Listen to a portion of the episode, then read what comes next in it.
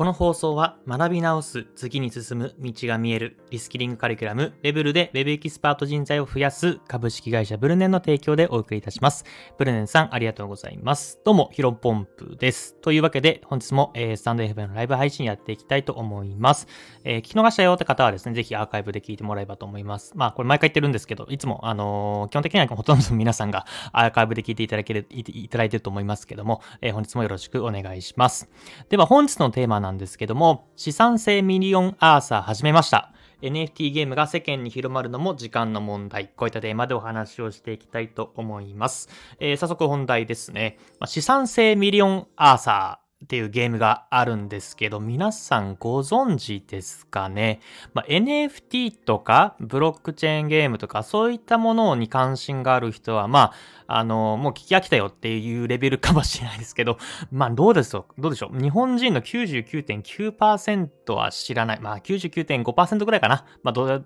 あの、コースだったかもしれませんけども、まあそれぐらいほとんどの人は知らないんじゃないかなと思います。で、えっ、ー、と、まあ知らない人の多いか、多いと思いますので、念のためご説明すると、まあ資産性ミリオンアーサーというのはですね、まあ NFT ゲームになります。で、この NFT ゲームっていうのは、あの、LINENFT がね、えー、使え、連携できていて、まあ LINE NFT NFT で、えっ、ー、と、実際にゲームでプレイして、えー、ゲットした NFT を売りに出すことによって、まあ、数百円から数千円、えー、こういった感じでおあのお金がもらえると。で、これがもっともっと、うんと、資産性ミリオンアーサーが世間に広まっていけば、えー、そのレア度ね、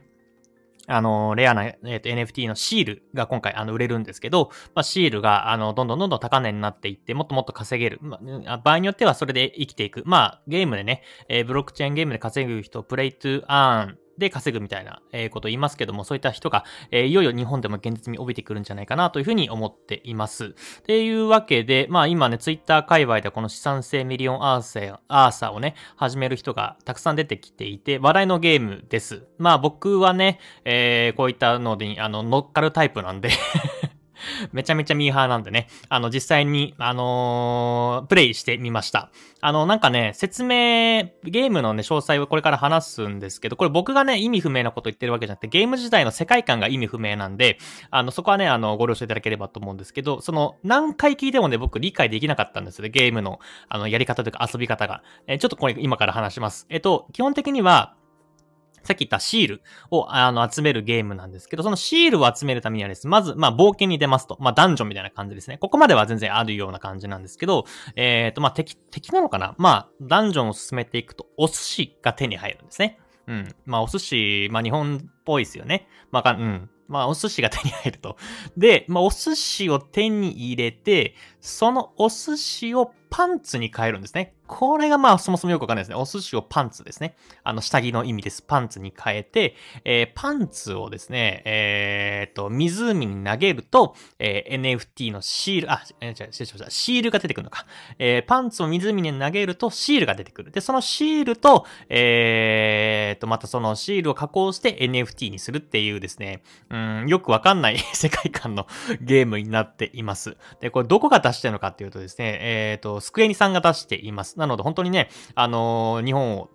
日本の企業ですよね。多分。あの、日本代表する企業さんが、こういった よくわかんない、えー、ゲームを出されているんですけど、まあ、そこのね、意味わかんなさも結構話題になっていて、あの、こう、何回聞いてもよくわかんなかったんでね、まあ、やってみるしかないな、理解するためには、やるしかないなと思ってゲーム始めてみました。で、実際始めた結果、やっぱりよくわかんないですね。あのー、なんか仕組みというか流れはね、ある程度理解できてるんですけど、なんでお寿司がパンツになって、そのパンツを湖に投げると汁ができるのかっていうのがいまいちよくわかんないんですですが、まあ、あのー、やっぱりさすがスクエニさんという感じなんで、面白いっちゃ面白いですね。まだ、僕もまだ始めて1日ぐらいなんで、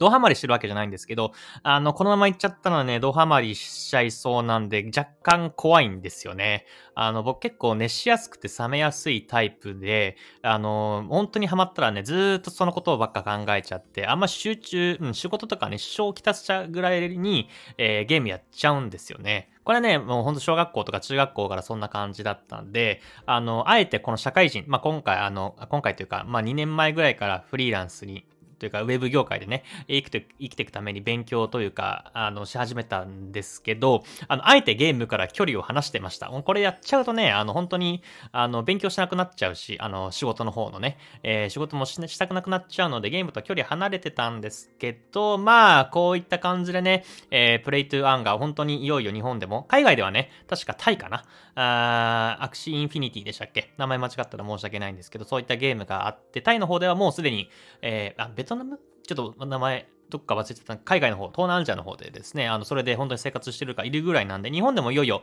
うん、 Play to Earn でこういったゲームで稼げる人が増えてくる、まあ流れに乗りたいなと思ったんで、ちょっと始めては見ていますが、うん、あの、まあ、僕もね、まだ、あの、聞いた知識しかないんで、調べた知識ないんですけど、やっぱり結構課金しないとね、あの、がっつり稼げなさそうなんですよね。まあ、ももちろん無料プロイでも、えー、楽しめるし、ある程度ね、稼げるらしいんですけど、やっぱり数百円とか月に千円、数千円程度って感じだったんで、まあ、重課金しても今のところ、うん、何十万って稼げるポテンシャルはなさそうなんですが、まあ、やっぱりここはね、えっ、ー、と、さっきも言ってみましたけど、このどんどん認知が広まっていけば、あの、レア度、まあ、受給、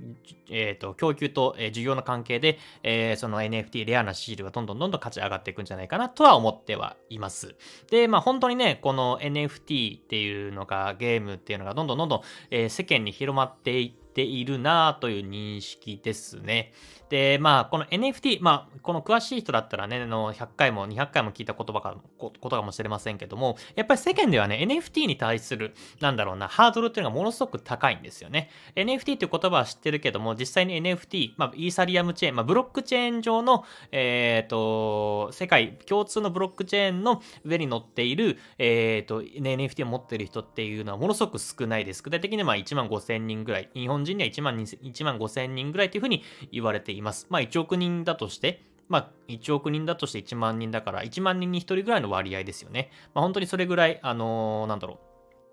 あのー、武道館、どれぐらい入るんでしたっけ ?1 万人とか2万人とか。まあ、武道館じゃなくても、だから、埼玉スタジアムとか、えー、そういうところ、あ3万人とか入るのかな？まあ、仮に3万人入るとしたら、3万人いたら3人しか NFT 持ってないっていう感じなんですよね。もう埼玉スーパーアリーナがもしね、満員で埋まったらめちゃめちゃ多い人じゃないですか。その中で、たった3人しか持ってないんですよ。すごいですよね。あの、それぐらいの感じなんで、やっぱりこの NFT という言葉は広まっていつつも、やっぱりなかなか持っている人、NFT を持っている人っていうのは少ないと。で、これなんでかっていうと、あの、考えられる理由としては、やっぱりハードルがものすごく高いんですよね。えー、横文字ばっかこれから言いますけども、まず NFT を取るためには、えー、イーサリアムという、えーと、ブロックチェーン、あ失礼しました。仮想通貨、暗号資産が必要です。で、その仮想通貨を、えー、ゲットするためには、まず、えーと、仮想通貨取引所、まあ、銀行のようなものですね。えー、日本で言うと、えー、コインチェックとか、え、ビットフライヤーとか、そういうところの、まず口座を開設して、その後にメタマスクという、まあ、ウォレット、お財布みたいなものですね。え、これを、えーと、アプリでインストールをして、え、仮想通貨取引所からイーサリアムを買って、イーサリアムを買ったら、えー、その仮想通貨取引所から MetaMask に送って、えー、 MetaMask と OpenSea、まあ、これは NFT のデパートって言われてるんですけども、このデパートと MetaMask を連携して、やっと買える。まあ、やっとスタートラインに立てるっていう感じです。なので、買うまでに、なんだろうな、あの、エベレスト3つ超えなきゃいけないくらいな、あの、ハードルの、え高さなんですね。なので、やっぱり NFT っていうのは興味を持ちつつも、なかなか、あの、行動に踏み出す。まあ、エベレスト、一山だったらね、もしかしたらチャレンジする人いるかもしれないけど、やっぱエベレスト3山超えるってなるとなかなかね、難しいじゃないですか。あなので、なかなかこの NFT の、うんと、認知というか、世間的に認知は広まってるけど、実際に活用してる人は少なかったんです。ただ、えー、こういった資産系ミリオンアーサーっていう、まあ、ゲーム。これはね、さっき言った LINENFT なんで、基本的には LINE のアカウントを持っていれば誰でも、えー、始められるし、誰でも転売することができると。えー、なので、この NFT ゲームがもっともっと世間にえ、ー、と、広まっていく、えー、いい機会、いいタイミング、いい、え、ー、と、材料、うんと、きっかけになるんじゃないかなというふうに僕自身感じています。で、この LINENFT に、えー、興味を持った人が実際のブロックチェーン、えー、イーサリアム上の、えー、ブロックチェーンに興味を持って、え、ー、と、その、世界中、バンコク共通で、え、ー、と、価値がある NFT に、まあ、そういった人口が増えていくんじゃないかなというふうに思っています。まあ、こういったふうにね、新しい業界、新しいテクノロジーっていうのは、あのー、なんだろうな、大ききなきっかけ、波っていうのを何回も何回も超えなきゃいけないと思うんですけども、この、え、資産性えっ、ー、と、ミリオンアーサーっていうゲームはですね、まあ、このくだらない世界観ではあるんですが、まあ、スクエニさんっていう大手さんが出しておりますし、うんと、LINENFT という気軽さ、始めやすさっていうところが、ものすごく兼ね備えられているので、まあ、この業界っていう NFT 業界がどんどんどんどん変わっていくんじゃないかなと思っています。まあ、僕自身は、えー、資産性ミリオンアーサー楽しみながらですね、えー、その時を待っていきたいなというふうに思っております。えー、こんな感じで、えっ、ー、と、仮想通貨に関する情報をヒロポンブログで発信しておりますので、気になる方はチェックしてください。では、お疲れ様です。